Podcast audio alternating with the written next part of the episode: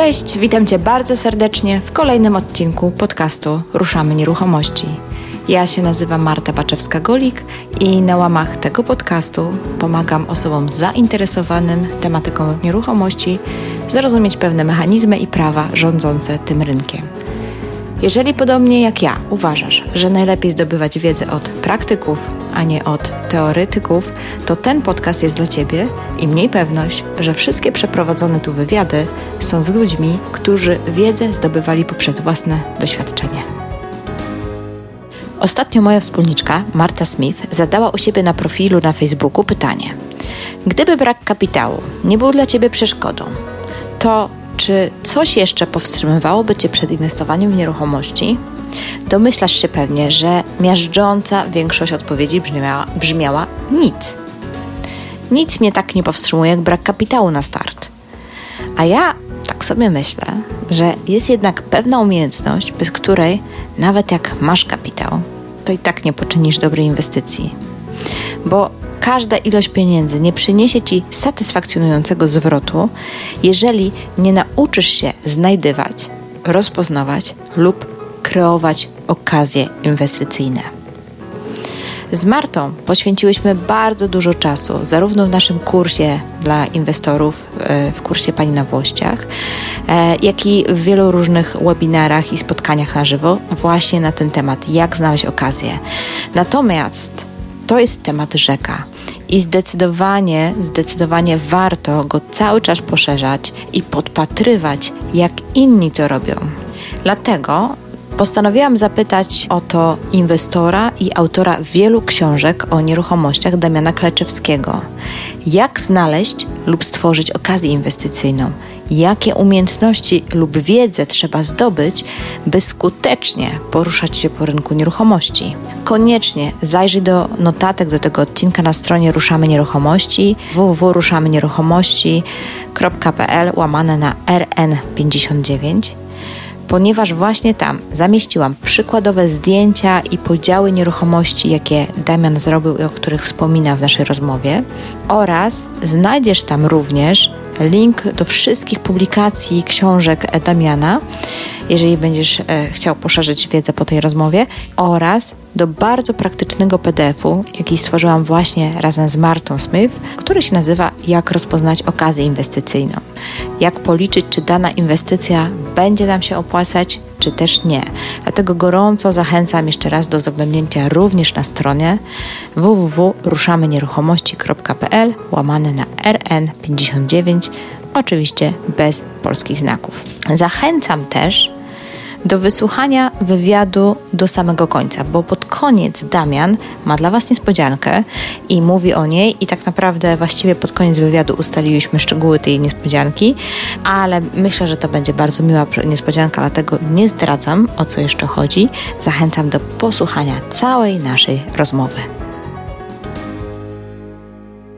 Cześć Damian, witam Cię bardzo serdecznie. Cześć Marto. Witaj. W ogóle super, że nam udało zgrać i że mamy okazję się też przy okazji poznać e, dzięki temu, że umówiliśmy się na to spotkanie, bo e, gdzieś tam mignęliśmy e, na jakiejś konferencji raz czy dwa, ale jakoś nigdy nie było okazji porozmawiać, także naprawdę jest mi bardzo miło, że znalazłeś czas na to, żeby wziąć, zostać moim gościem, nie, wziąć udział w podcaście Ruszam Nieruchomości. No na wszystko przychodzi odpowiednia pora, także mam nadzieję, że coś ciekawego wniosę do twojej twórczości. E, słuchaj, jestem pewna, że tak, dlatego że e, Damian, zaraz powiesz kilka słów o sobie, ale ma naprawdę bardzo ciekawą historię inwestorską na swoim koncie, więc może do rzeczy, Damian, jakbyś mógł się tak w kilku słowach przedstawić i opowiedzieć trochę właśnie tej, tej swojej historii związanej z nieruchomościami naszym słuchaczom, którzy nie mieli okazji jeszcze Ciebie poznać i gdzieś tam wyśledzić w sieci, chociaż przypuszczam, że każdy wie, kim jest Damian, no ale ale, ale słuchaj, na pewno są takie osoby, które jeszcze nie miały okazji Cię poznać. Jasne, no zawsze możemy dotrzeć do nowych ludzi i, i o to nam chodzi. Więc y, moja historia z nieruchomościami zaczęła się w roku 2010 i wtedy to y, była pierwsza, że tak powiem, próba zderzenia się z tym, z tą branżą, zakup mieszkania od dewelopera, pierwszy remont i, i wszystko, co jest związane właśnie z tym całym procesem. Następnie no, kolejne lata pokazywały nam, że mówię w liczbie mnogiej, dlatego że działam w zespole, pokazywały nam to, że ta branża jest bardzo dużą perspektywą, taką trampoliną życiową i, i faktycznie każde kolejne ruchy w mieszkaniach y, no, pokazywały, że, że tu są bardzo duże zyski I, i z tego względu też stopniowo rezygnowaliśmy ze swoich etatów y, w rodzinie. No i dzięki temu y, tworzymy dzisiaj zgrany team do tego, żeby inwestować coraz bardziej. Jestem też autorem i współautorem czterech poradników o nieruchomościach. No pewnie, jeżeli większość z Was interesuje się tematem, no to miała może okazję przynajmniej zobaczyć okładkę. Taką pierwszą książką najbardziej. Tak, taką najbardziej rozpoznawalną jest skuteczne sposoby inwestowania w nieruchomości. No i ta najnowsza kompendium inwestora, więc y, ktoś, kto śledzi temat y, różnych poradników, no to na pewno gdzieś mógł y, zobaczyć. Zresztą tych poradników jest coraz więcej, więc nie możemy mówić o tym, że wiedzy brakuje. Wiedzy bym powiedział, że jest bardzo dużo, tylko kwestia, żeby korzystać z tej właściwej wiedzy albo tej właściwie uporządkowanej. No i kwestia tego, żeby faktycznie zacząć działać, nie? bo wydaje mi się, że też jest często tak, że ludzie mm, mają przesyt z kolei wiedzy, za dużo jej mają w głowie, jeżdżą od szkolenia do szkolenia, od konferencji do konferencji, książka, książka, książka, a po prostu brak tego działania, nie, nie ma tego wcielenia w życie.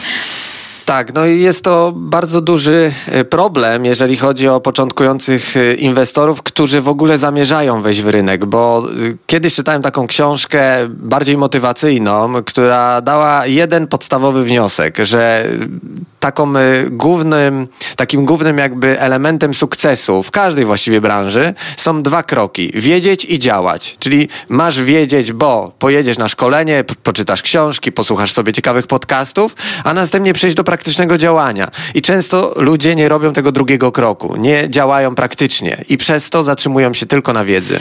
Dokładnie. I, i mają takiego poczucia, że bez sensu jeżdżą na to szkolenia, że to nic nie daje.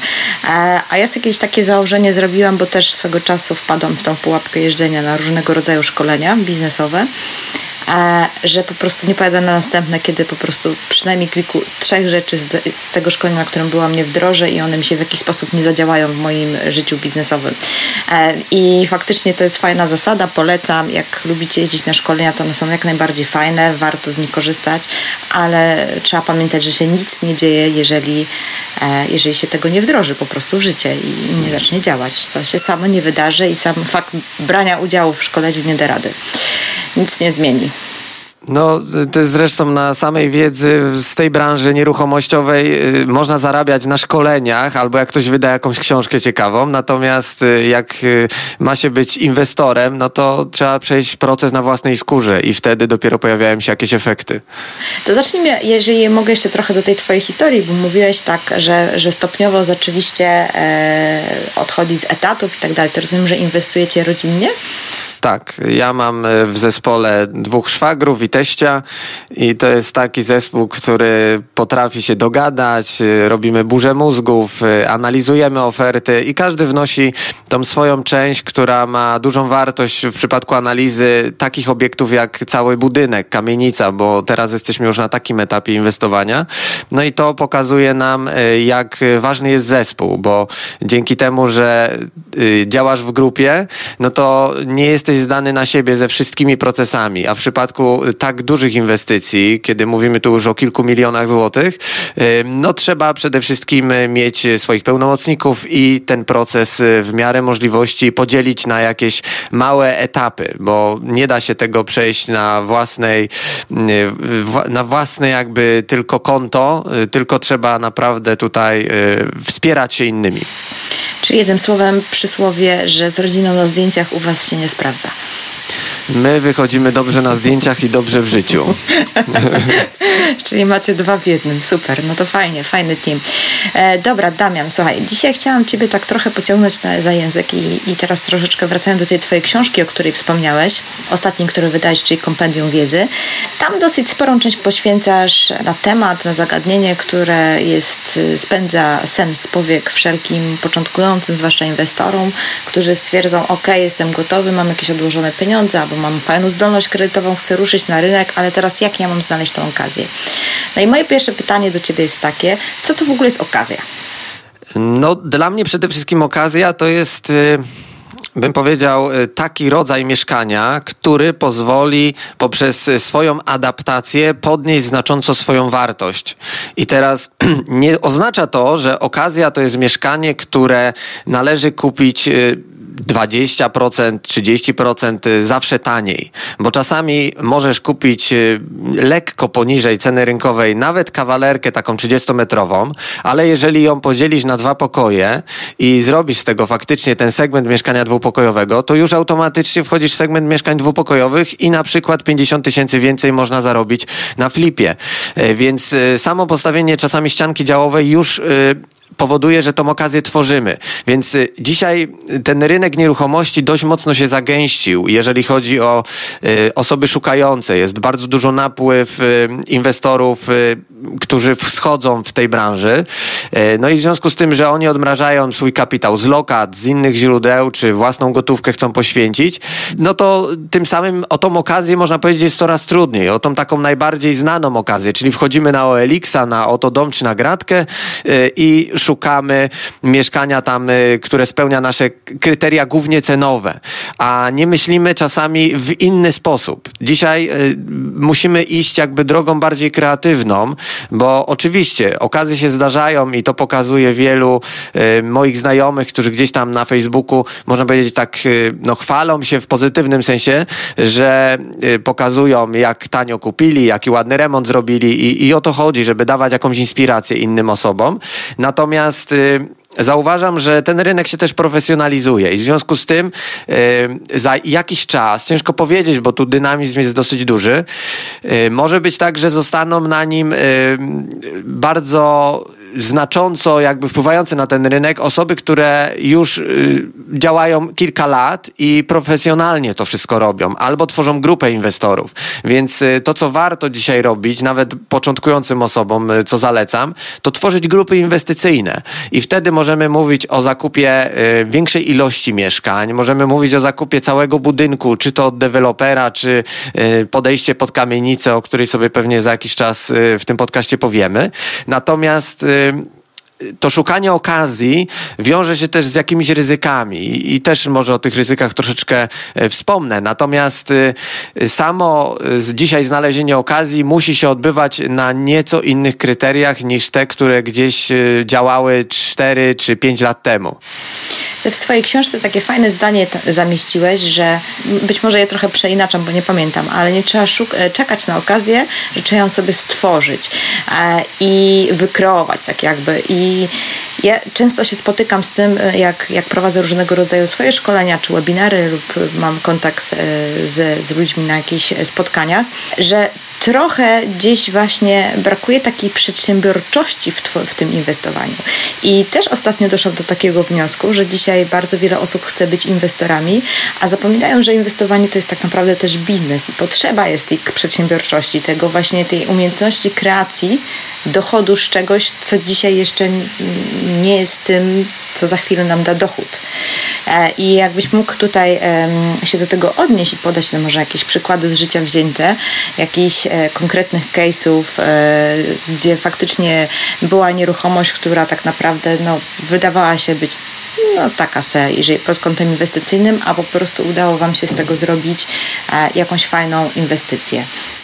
Jasne, no takich przykładów mogę podać kilka i może tylko na początku powiem coś takiego, że y, samo inwestowanie w nieruchomości i to, co mówisz, że wymaga tej umiejętności nastawionej na przedsiębiorczość, jest procesem bardzo złożonym, bo też, y, żeby wykreować w sobie te umiejętności, no trzeba działać i, i to praktycznie działać, no bo to nie jest tylko sam zakup mieszkania, tu trzeba mieć umiejętności organizacyjne, żeby to wszystko fajnie funkcjonowało i cały temat związany z daną inwestycją spiął się nam w odpowiednim zakresie czasowym, bo to nie na tym ma polegać, że kupimy mieszkanie tanio, a będziemy je remontować rok, y, bo ten pieniądz się zdywersyfikuje i nie będzie już miał tej wartości.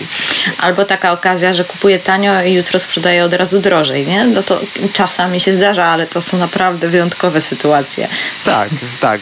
I że nic, właściwie nic nie robiłem, kupiłem, sprzedałem. Mhm. Kupić tanio, sprzedać drogo i jest fajnie, nie? To tak nie działa, nie do końca.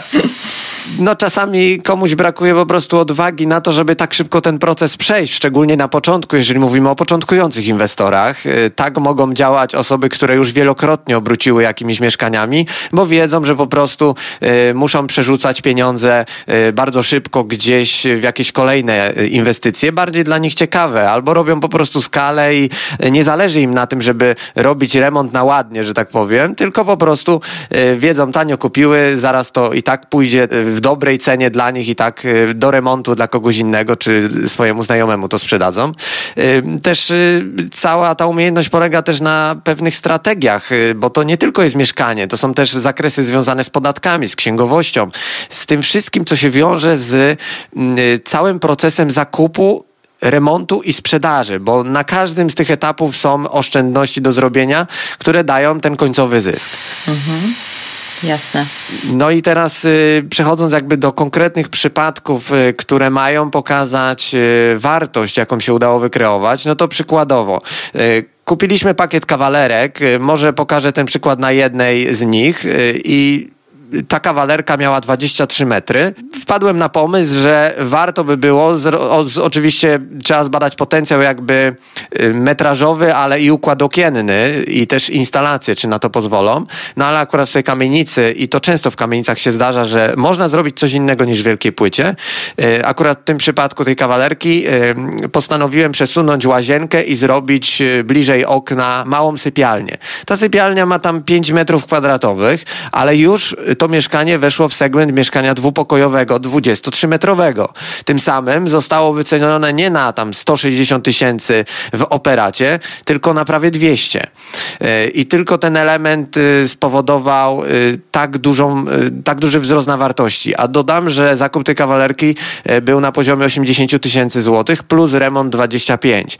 E, więc skok jest znaczący, tak? Czyli dla mnie okazją teraz jest zwrot z danej inwestycji na poziomie między 80 a 100%. Jest to bardzo dużo, ale to jesteśmy w stanie osiągnąć, kiedy wchodzimy w pewien pułap ilościowy, czyli kupujemy dużo mieszkań od jednego e, sprzedającego albo kupujemy budynek, bo wówczas tą okazję sobie kreujemy powtarzalnie. I mhm. to nie jest tylko y, zysk na poziomie jednego lokalu gdzieś tam się fuksnęło, tylko jest to proces bardzo przemyślany, bo też remonty idą w, równole, w równoległym jakby etapie i też w równym czasie może następować ich sprzedaż, czy też doprowadzenie do wynajmu. Kolejny taki przykład to są mieszkania też małe, bo 25-7 metrowe kawalerki, które podzieliliśmy na trzy pokoje. I te trzy pokoje są y, no, małe, na bo mają... Metrach? Tak, na 25 metrach. Okay. Możesz y, później zamieścić rzut tego, ja ci podeślę. O, dla... bardzo chętnie, bardzo chętnie. W notatkach do podcastu wrzucę. Tak, i wtedy sobie słuchacze zwizualizują to, co mówię, y, bo to czasami wydaje się bardzo ciasne w mentalności. No, trzeba przyznać, że 25, no to wychodzą trzy pokoje, co po... Miały chociaż 6 metrów te pokoje? Yy, tak, jeden był największy, czyli miał 6,5 metra, a drugi miał yy, niecałe 5, a ostatni miał 3,6 metra. Yy, I mhm. to się daje robić yy, na poziomie kawalerek 30 metrowych. Czyli wchodzimy w segment po prostu inwestycji kapsułowych. tak, no, no są to, y, tworzymy taki mikroświat dla najemców, można powiedzieć. Mhm. Natomiast y, nie ma sensu y, robić kawalerki do najmu na dwa pokoje. No chyba, że ją bardzo tanio kupiliśmy i nam zależy na dywersyfikacji, że każdy pokój tam będzie osobno y, przynosił przynajmniej 200 zł więcej niż czynsz z samej kawalerki, bo to się nam po prostu nie zamortyzuje. Natomiast już trzeci pokój robi różnicę, bo jak mamy 600 więcej, no to taka kawalerka przynosi nam y, tego przychodu na poziomie 1800 zł. I wynajmujecie ten 3, 3-metrowy pokój za 600 zł? Za 550. Naprawdę? Tak. Wow. Plus 100 zł za media. Y, więc Ale to się... się mieści. Tak. Y, jest to tapczan, 1,80 m, także ze spokojem. Spoko. No Mogę ci też podesłać zdjęcie, jak wygląda ten pokój, żeby ten, ten podcast był bogatszy o jakąś dokumentację. O dokumentację. Bardzo chętnie e, przyjmę te zdjęcia. Nie tak się trochę śmieję, ale faktycznie bo w Polsce jeszcze mamy o taką fajną przestrzeń, że nie ma regulacji, bo na przykład w Wielkiej Brytanii już te wszystkie najmy na pokoju są regulowane i tam zdaje się, że chyba 6 metrów musi być, mieć jeden pokój, ale nie mam pewności co do tego metrażu. Tu się mogę Marty upewnić, bo ona się zna na tych e, metrażach, ale są już, no wiesz, uregulowane kwestie przestrzeni życiowej dla, dla takiego najemcy. Zanim się też w Polsce e, tak mocno zaostrzy prawo, czy też kontrole ewentualne, minie jeszcze sporo czasu i w tym okresie, kiedy się to nie dzieje, że nie ma jakichś takich restrykcji, mamy oczywiście możliwość zamortyzowania przynajmniej kosztów remontu, czy też częściowo zakupu. Pytanie, ile lat to potrwa.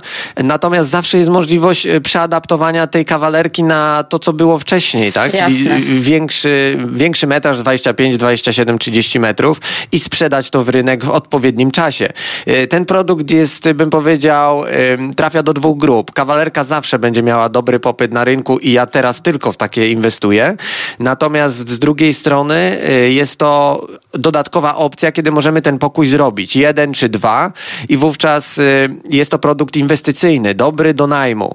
I mhm. wtedy trafiamy w segment inwestorów, którzy są zainteresowani wyłącznie kalkulacją matematyczną, czyli jak stopa zwrotu jest na poziomie na przykład 10%, to ja w to wchodzę, bo mi to odpowiada. Kiedy w Warszawie mamy 3-4%, dzisiaj standardowo, no to w Poznaniu y, jak jest 8-9, no to to ludzi przekonuje i są w stanie przerzucać kapitał. Ja osiągam stopy zwrotu na poziomie 17% z kawalerek, więc y, jest to dość wysoki pułap, ale tylko i wyłącznie z tego względu, że kupujemy tych mieszkań po prostu dużo i one są dla nas jednostkowo tańsze.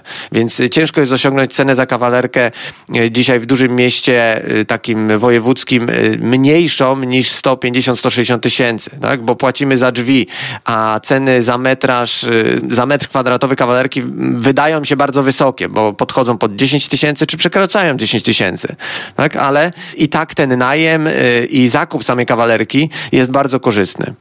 Jasne. Dobra, to porozmawiajmy teraz o tych kamienicach. To rozumiem, że kupujecie całe budynki, e, całe kamienice i przerabiacie na takie małe mieszkania? Jest to dwojakiego rodzaju podejście. Albo jest to cały budynek, albo jest to pakiet mieszkań. Pakiet mieszkań, y, działamy tutaj we współpracy z innymi spółkami, mhm. które mają już y, pewne możliwości w takich procesach, które wiążą się z y, czyszczeniem na przykład jakichś tam zawiłości prawnych, z wyprowadzką lokatorów, tak żeby to wszystko przebiegało w sposób humanitarny, ale też w miarę szybki i no, jak najbardziej korzystny też pod kątem tych wszystkich rzeczy, które trzeba z kamienicą zrobić. Bo też trzeba pamiętać, że każda kamienica jest inna, jest to proces y, złożony już na etapie analizy. I tu jeszcze może jako trzeci przykład, y, zanim zacznę mówić trochę więcej o kamienicy i kreowaniu w nich okazji, warto powiedzieć, żeby osoby, które gdzieś tam zaczynają, mogły zwrócić uwagę na potencjał, który się kryje z, z poddaszem albo z piwnicą, bo często są to pomieszczenia bardzo zaniedbane, y, no i wspólnota czy tam właściciele no niespecjalnie mają na to pomysł, więc y, piwnice mają znowu jakieś tam kwestie związane z wysokością, z wielkością okien, czy tam z wilgocią, ale chociażby y, ostatni przykład kamienicy, którą robiliśmy w Poznaniu pokazuje, że z samych piwnic, które mieliśmy de facto za darmo. Włożyliśmy tylko wkład swój na poziomie remontu. E, udało się wykreować lokale użytkowe, które teraz mają funkcję e, zamieszkania dla studentów i są to pomieszczenia podzielone na pokoje. Jedna jest kawalerka 13-metrowa. No i z samych piwnic jest y, konkretna stopa zwrotu dużo wyższa niż z mieszkań, bo tak naprawdę nie trzeba patrzeć już na podatek od lokalu użytkowego, który jest wyższy niż od mieszkania.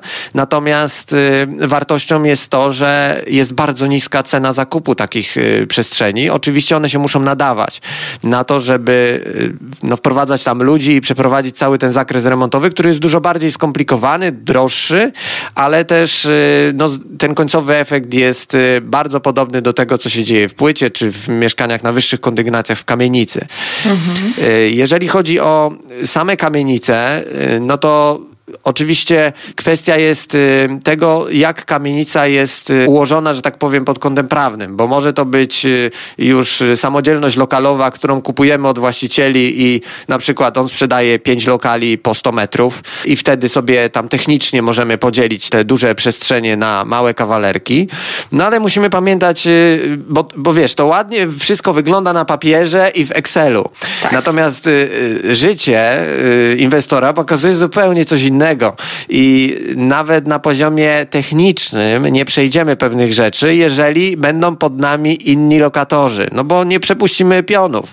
No i w związku z tym y, trzeba pamiętać o takiej podstawowej zasadzie, że jeżeli kupować już coś w kamienicy, y, mówimy tu o pakiecie mieszkań, to kupujemy pionami, a nie poziomami. Kondygnacja niewiele nam daje, dlatego że kupujemy najczęściej dwa rozejścia po 80-100 metrów i oczywiście na pokoje, nie ma problemu, sobie to wszystko tam zaaranżujemy. Pytanie, czy tak optymalnie wykorzystamy przestrzeń, jak w tych przykładach kawalerek, że każdy centymetr jest na wagę złota. Yy, najczęściej się to nie udaje, bo korytarze dają nam dość duże straty w tych mieszkaniach.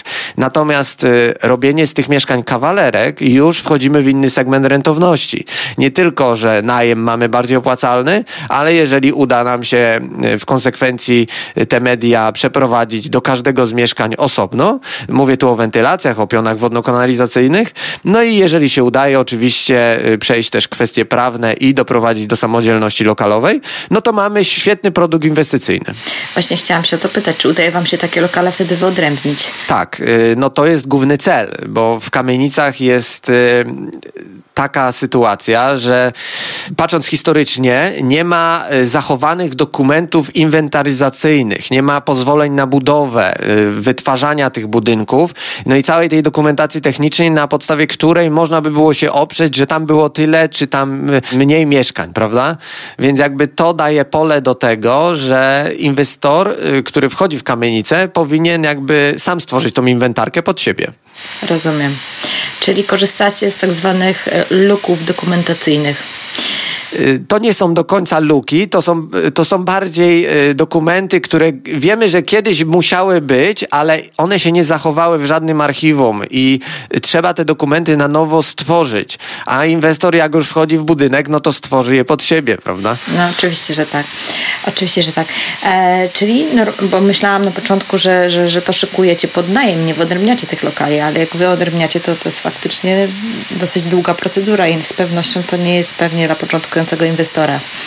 Y, procedura nie jest aż tak bardzo straszna i skomplikowana, natomiast tą trudnością jest w dobrej cenie nabyć kamienicę i mhm. wyprowadzić y, najemców, którzy no nie są dla nas targetem końcowym, że tak powiem. Y, no, bo, bo to, tak, tak, bo lokatorzy są różni i tutaj mówimy o całych różnych grupach y, związanych też z patologią, y, jakieś samotne matki z dziećmi małymi, nieletni mieszkają. No i jak sobie radzicie z tymi wyzwaniami? Bo to jest, no to bo nie oszukujmy się, ustawa lokatorska jest dosyć bardzo pro lokatorska, więc e, nie jest wcale aż tak łatwo e, wyeksmitować ludzi. Tak, no to, co, to na co pozwala e, ją przepisy prawa, no to są dość ograniczone możliwości, a proces eksmisyjny dość długo trwa, bo wiemy, że każdy kaliber lokatora, że tak powiem, należy indywidualnie oszacowywać. Natomiast tutaj można dopuścić, że tak powiemy, takie elementy jak dobrowolność wyjścia, tak? A ta dobrowolność musi być odpowiednio umotywowana. A tą motywacją najczęściej są jakieś finanse, które zapewniamy. Natomiast z drugiej strony y, możemy myśleć o znalezieniu innego, mniejszego często lokalu niskoczynszowego w podobnej lokalizacji i temu najemcy ten lokal na przykład odświeżyć, y, poprawić jego standard y, niż to, co ma obecnie, bo często często są to bardzo zaniedbane, duże lokale i jedna tam starsza osoba no, sobie po prostu z tym wszystkim nie radzi, więc zdecydowanie łatwiej zgodzi się na to, żeby się przenieść kawałek dalej, ale do mniejszego lokalu, na przykład 40-metrowego, a wcześniej mieszkała w 100-metrowym e, całym skrzydle kamienicy i paliła w piecach e, kaflowych. Więc e, no, staramy się szukać rozwiązań, które z jednej strony nie będą aż tak inwazyjne na poziomie emocjonalnym z tymi lokatorami, bo to nic nie daje. To ludzie się bardzo szybko zamykają i nie prowadzą dialogu. Trzeba zejść na pewno na poziom niżej, bądź dwa czasami intelektualnie, żeby z tymi ludźmi się dogadać. Mhm. Nie można mówić zbyt skomplikowanym językiem, tylko w bardzo prosty, łopatologiczny sposób tłumaczyć, co mają na chwilę obecną, że czynsz może wzrastać, no bo też wartość odtworzeniowa tej kamienicy i tych nakładów, które my będziemy robić na częściach wspólnych chociażby, będzie podnosić jej wartość, tym samym ten czynsz zgodnie z prawem może wzrastać. No a za jakiś czas y, tak naprawdę no, ta umowa najmu może przestać obowiązywać, tak? No bo jeżeli mówimy o lokatorach, którzy gdzieś stanowią jakieś ryzyko czasowe głównie, no to oni są na jakichś umowach i jeżeli nawet jest to umowa na czas nieokreślony, no to obowiązują terminy wypowiedzenia do takich y, typów umów.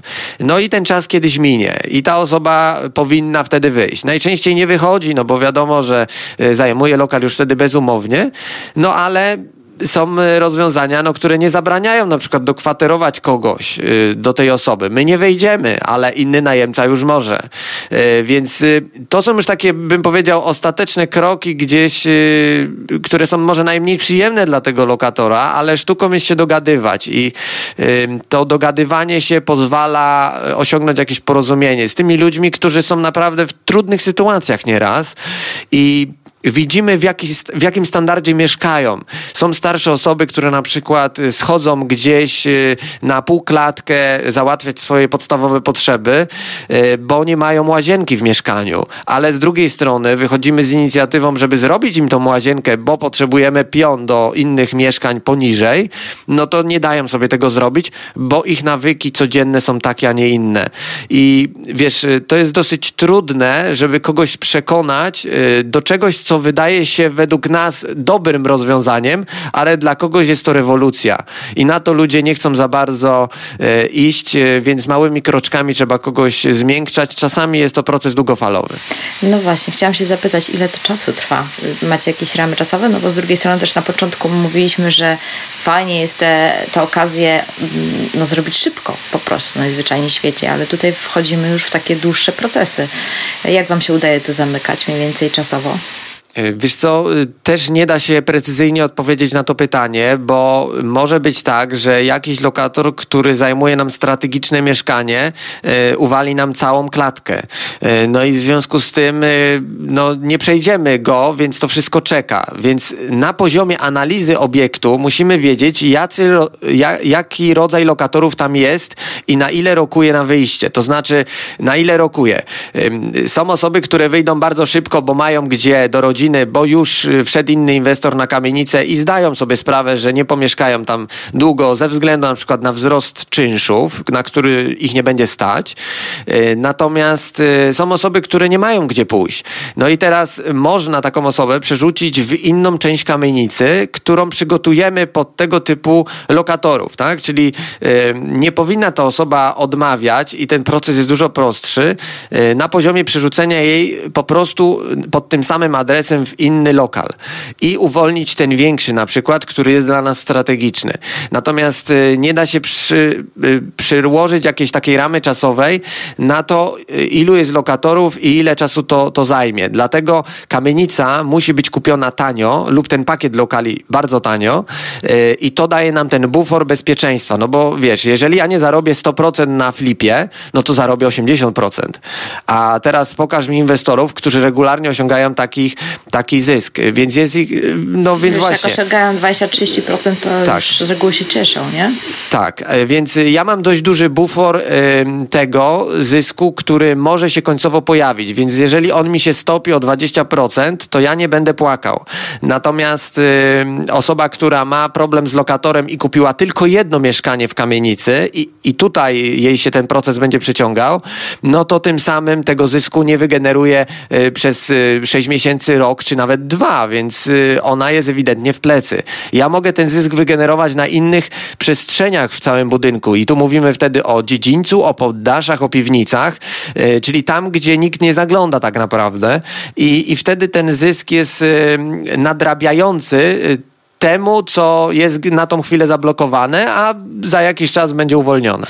Jasne, jasne. Słuchaj, a co myślisz o, o, o domach? No bo to jest taka, e, taki sektor, który się słabo sprzedaje, tym bardziej, że wiemy jak się kiedyś budowało domy. Duże, wielkie, bo przecież będzie mieszkać, będę tam mieszkać ja i trójka, mojego, e, trójka moich dzieci z rodzinami i tak dalej, i tak dalej. I teraz te domy tak stoją, sobie stoją i, i tak za bardzo nikt ich nie chce. I jak, jak sobie obserwuję tutaj ten mój rynek trójmiejski, no to faktycznie naprawdę czasami e, mają bardzo dobre ceny, jeżeli patrzymy o ceny z metra. Myślisz, że to jest też potencjał taki do przerabiania na, na mieszkania, czy w domach są jakieś e, inne wyzwania albo ryzyka, o których ktoś może nie wiedzieć? Z domami bym powiedział jest y, troszeczkę y, podobnie jak z kamienicą. Musimy oczywiście zbadać potencjał tej nieruchomości i cel końcowy jaki ma być, bo jeżeli planujemy obrócić domem jako flipem i trafić do grupy rynkowej, no to wystarczy zrobić jego remont i szukać klienta w postaci młodej rodziny. Natomiast drugą grupą są inwestorzy, którzy no, będą chcieli wykreować w tym domu jak największa, jak największą przestrzeń y, tego zwrotu z inwestycji, czyli kawalerek bądź mieszka lub przerobić to na pokoje.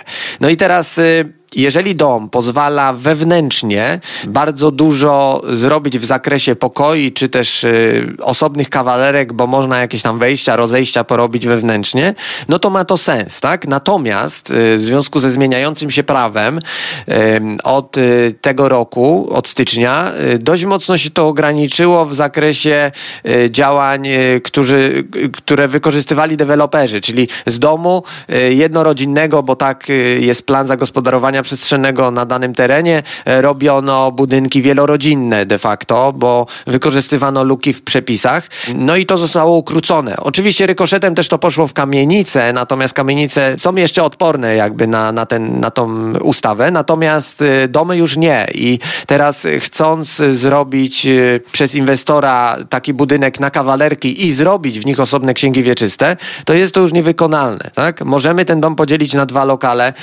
na pół, znieść współwłasność, więc na tym poziomie wykreować jakąś wartość, zrobić e, sobie taką, takiego bliźniaka, można powiedzieć, tak?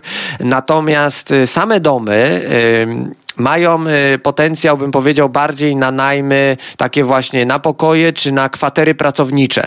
Zwróć uwagę, że w każdym dużym mieście, no też Trójmiasto y, jest y, oblegane też przez Ukraińców, tak jak i Poznań, Warszawa, Kraków, więc tych pracowników napływowych jest bardzo dużo. I teraz oni nie potrzebują dużego standardu i wśród moich znajomych są osoby, które przerabiają domy właśnie na kwatery pracownicze. I to też im się opłaca, no bo uh, taki y, Ukrainiec jak przyjedzie, to on nie chce szukać kawalerki za 1200 zł, bo go na to nie stać. On szuka łóżka, y, bo przyjechał do pracy gdzieś fizycznej, y, na budowę czy jakiejś innej. No i takie łóżka wynajmuje na miesiąc na przykład za 400 zł i to jest w jego zasięgu.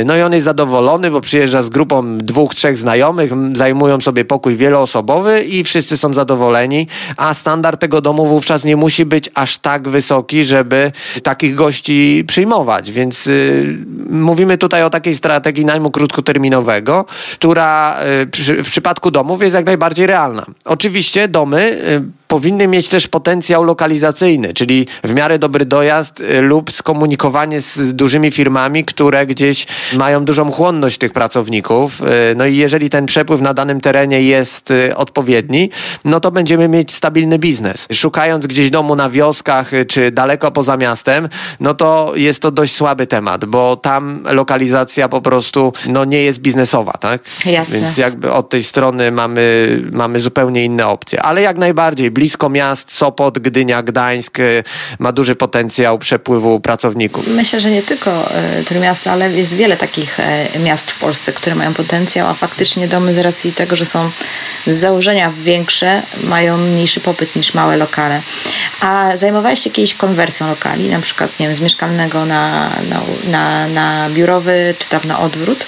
Nie, nie robiliśmy takich rzeczy. Jest to proces, który po prostu trwa na poziomie administracyjnym, a i nie zawsze jest możliwy, no bo jeżeli mhm. jest y, przykładowo w warunkach zabudowy, czy tam w miejscowym planie określona funkcja danego budownictwa na danym poziomie, no to będzie to niezwykle ciężko przerobić. Natomiast y, mówiąc na przykład o piwnicach, no to nie da się zrobić z nich lokali mieszkalnych, więc one muszą być lokalami użytkowymi, ale nic nie stoi na przeszkodzie, żeby te lokale w taki sposób wynająć na najem y, na cele mieszkaniowe. Więc y, to jest tylko kwestia zmiany podatku. No i oczywiście jakbyś chciała sprzedawać taki lokal, no to nie będzie on y, trafiał do klientów na, na kredyt hipoteczny standardowy, no bo jest to lokal użytkowy. Mhm, jasne. Jasne, super. Myślę, że nam się tutaj naprawdę fajnie rozmawia i dzięki, że się tak otwarcie dzielisz swoją wiedzą, bo parę naprawdę fajnych rzeczy tutaj powiedziałeś. Ja bym chciała tak na koniec jeszcze Ciebie zapytać dla wszystkich osób, które chciałyby być może nawiązać z Tobą kontakt, gdzie Cię można znaleźć, gdzie szukać, jakiś byś mógł podać do siebie namiar? E, no ja zapraszam przede wszystkim na swoją stronę internetową www.zrozumieć-nieruchomości.pl. Tam znajdziecie odnośniki do wszystkich y, tych elementów aktywności, które prowadzę, do szkoleń czy też do poradników. Jest tego trochę, natomiast y, okres, w który wchodzimy, y, czyli taka jesień już i, i lato, no to są okresy bardzo intensywnych działań inwestycyjnych, więc na tym polu ciężko, żeby gdzieś tam mnie złapać na jakichś eventach. Natomiast oczywiście oczywiście Poznań jest miejscem, gdzie zawsze e, mogę się z kimś spotkać, zjeść obiad i, i, to, i to nie stoi na przeszkodzie, żeby jakieś rozmowy e, zrobić. Zresztą ciebie też, Marto, zapraszam Dzięki. do Poznania z, i, i, i, wtedy kiedyś. zobaczysz, jak to wszystko wygląda. chętnie, bardzo chętnie. E, słuchaj, ale też wiem, że mamy tutaj niespodziankę dla naszych słuchaczy w postaci książek i ja sobie tak myślę, że rozmawialiśmy, żeby może zrobić jakiś konkurs lub coś, ale szczerze powiedziawszy nie mam do końca pomysłu. Masz pomysł? Bo może powiedzmy o co chodzi, bo, bo Damian jest autorem kilku książek i teraz niedawno ukazała się jego najnowsza e, książka Kompendium Wiedzy Inwestowania, tak? Dobrze mówię? Tytuł? Kompendium Inwestora. A, Kompendium Inwestora, o. No ale faktycznie, i to faktycznie jest takie kompendium wiedzy, e, takie jak się kojarzy z podręcznikami z dawnych czasów. E, Damian faktycznie świetnie usystematyzował pewne pojęcia, poukładał, także jest to taki przewodnik inwestora. Także myślę, że to jest bardzo fajna pozycja dla wszystkich, którzy myślą o inwestowaniu. Tam znajdziecie dużo inspiracji i takiej podstawowej wiedzy e, na temat e, inwestowania i też konkretnych e, takich rozwiązań.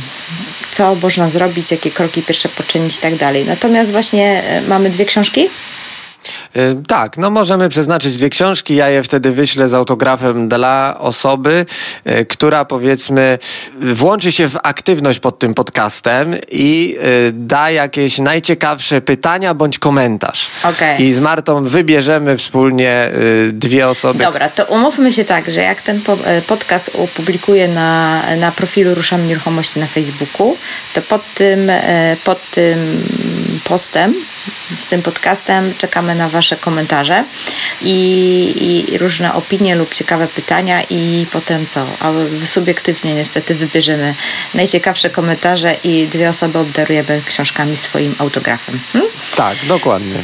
Dobra, no to super, to tak, tak, to, tak to zrobimy. E, warunki, warunki mamy ustalone, wcześniej tego nie ustaliliśmy, więc właśnie się dogadaliśmy, także jesteście świadkami. Dobra, słuchaj, chyba będziemy powoli kończyć. Wielkie dzięki za, e, za poświęcony czas i za nasze spotkanie. E, słowem podsumowania chciałabyś jeszcze jakoś tak to wszystko spuentować i, i, i zakończyć? No ja bym powiedział coś takiego, że tak jak y, kiedyś Pablo Picasso, jak czytałem y, o nim troszeczkę, on jak zaczynał tworzyć jakąś swoją produkcję, obraz w jego przypadku, tak jak ja zaczynam tworzyć jakiś plan na przykład na mieszkanie czy na budynek, to zawsze się okazuje na samym końcu, że powstaje zupełnie coś innego. Więc w tym jakby duchu daję wam pole do rozwijania kreatywności, bo na pewno wchodząc w mieszkanie większe, czy też w budynek, pojawi się Wam tyle dodatkowych opcji, których wcześniej nie planowaliście, że staniecie się na pewno bardziej kreatywnymi inwestorami. Jednym słowem jest to, e, jest to zawód dla osób, które lubią niespodzianki. Ale może tak na zakończenie jakiś, jakiś chociaż jeden przykład. E, taka rada złota, która e, wiąże się z tym, jak uniknąć e, jakichś potencjalnych ryzyk, właśnie jeżeli ktoś chce wejść w, na przykład w większe mieszkanie i, i je podzielić i, i wykreować z nich dodatkową wartość. No to podpowiem Wam coś takiego. Ważnym elementem w przypadku dzielenia dużego mieszkania na mniejsze jest zrobienie w każdym z tych mieszkań wentylacji. Tym elementem, który pokaże nam, czy da się to w ogóle zrobić, jest inwentaryzacja kominiarska. Czyli warto zlecić kominiarzowi przeprowadzenie takiej inwentaryzacji kominów y, na poziomie tego lokalu, na ile one są drożne i do czego służą. Bo niektóre kominy, te szachty kominowe, służyły do piecy kaflowych do piecyków gazowych lub były wentylacją. I teraz nie wiemy, które są do czego, bo jest wszystko wymiksowane. I w związku z tym, że y, nasz cel jest bardzo taki y, napalony na y, zyski, y, no to musimy mieć pewność co do tych wentylacji. I teraz y, kominiarz nam powinien to wskazać na poziomie inwentaryzacji i ona nam wyznaczy, czy się da zrealizować to. Jeżeli nie, no to wtedy sprawdzamy możliwość Y, czy któreś kominy są nieczynne. Jeżeli są nieczynne i nieużywane przez innych użytkowników na dole czy do góry, no to wówczas y, staramy się ten komin maksymalnie udrążnić i przejąć dla siebie. Więc y, sama wentylacja jakby pokaże nam, czy zrobimy kawalerkę, a to już jest zysk na poziomie na przykład 150 tysięcy. Super, super. No myślę, że to jest konkretna rada, a z drugiej strony, jak tego nie sprawdzicie, to faktycznie jest spore ryzyko, że się później nie uda zrobić tego, co planujecie, pomimo, że na przykład rozkład pomieszczeń, czy w ogóle rozkład e, tego mieszkania sugeruje, że da radę to zrobić i wygląda to do pierwszy rzut oka fajnie, a faktycznie te przewody e, wentylacyjne są istotne.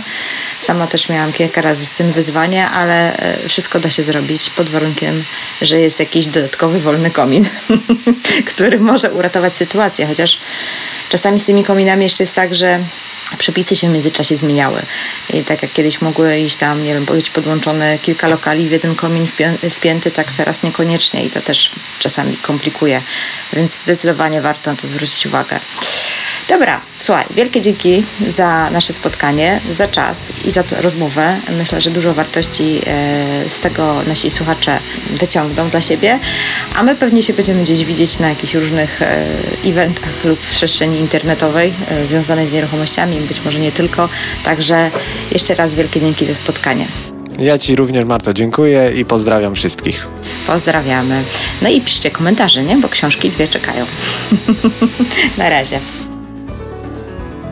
Mam nadzieję, że ten odcinek zaliczysz do kolejnej wartościowej dawki wiedzy i włączysz się w dyskusję pod postem na profilu Ruszamy Nieruchomości na Facebooku. Będzie mi również miło, jak polecisz ten odcinek, podasz dalej e, swoim znajomym, być może oni czegoś się też ciekawego z tego nauczą.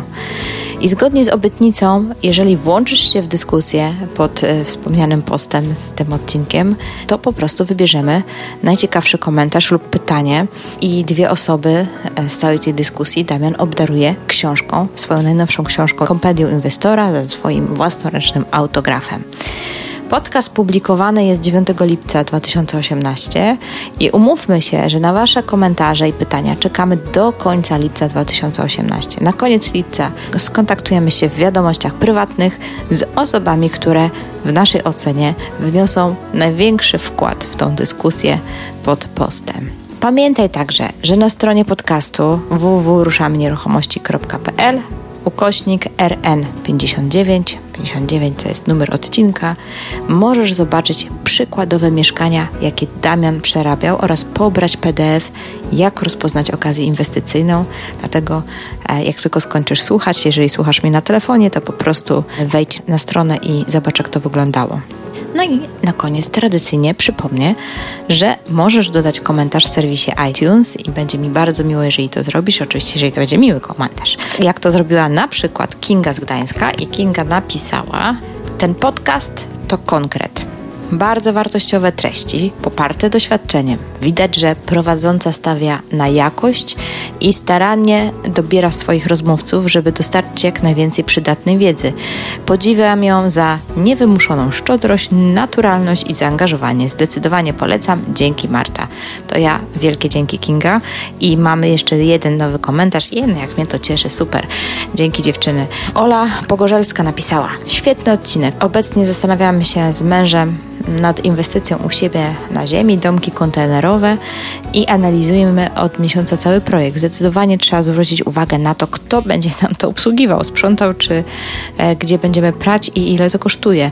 Niby banały, ale dla nas bardzo istotne. Dzięki Marcin, robisz wspaniałą robotę. Myślę, że to chodziło o odcinek, jaki nagrałam razem z Marcinem i Wójciem i faktycznie tu się przyłączam. Marcin robi świetną robotę, także jeżeli jeszcze nie słuchałeś tego odcinka, to jest to odcinek numer 58. Zachęcam do posłuchania. No cóż, myślę, że czas się powoli żegnać. Dziewczyny, jeszcze raz Wam bardzo dziękuję za przemiłe komentarze, a z Wami, moi słuchacze, mam nadzieję, że będę miała okazję podyskutować na Facebooku pod postem na temat tego odcinka, którego właśnie wysłuchałeś. Wielkie dzięki, że mnie słuchasz i do usłyszenia niebawem.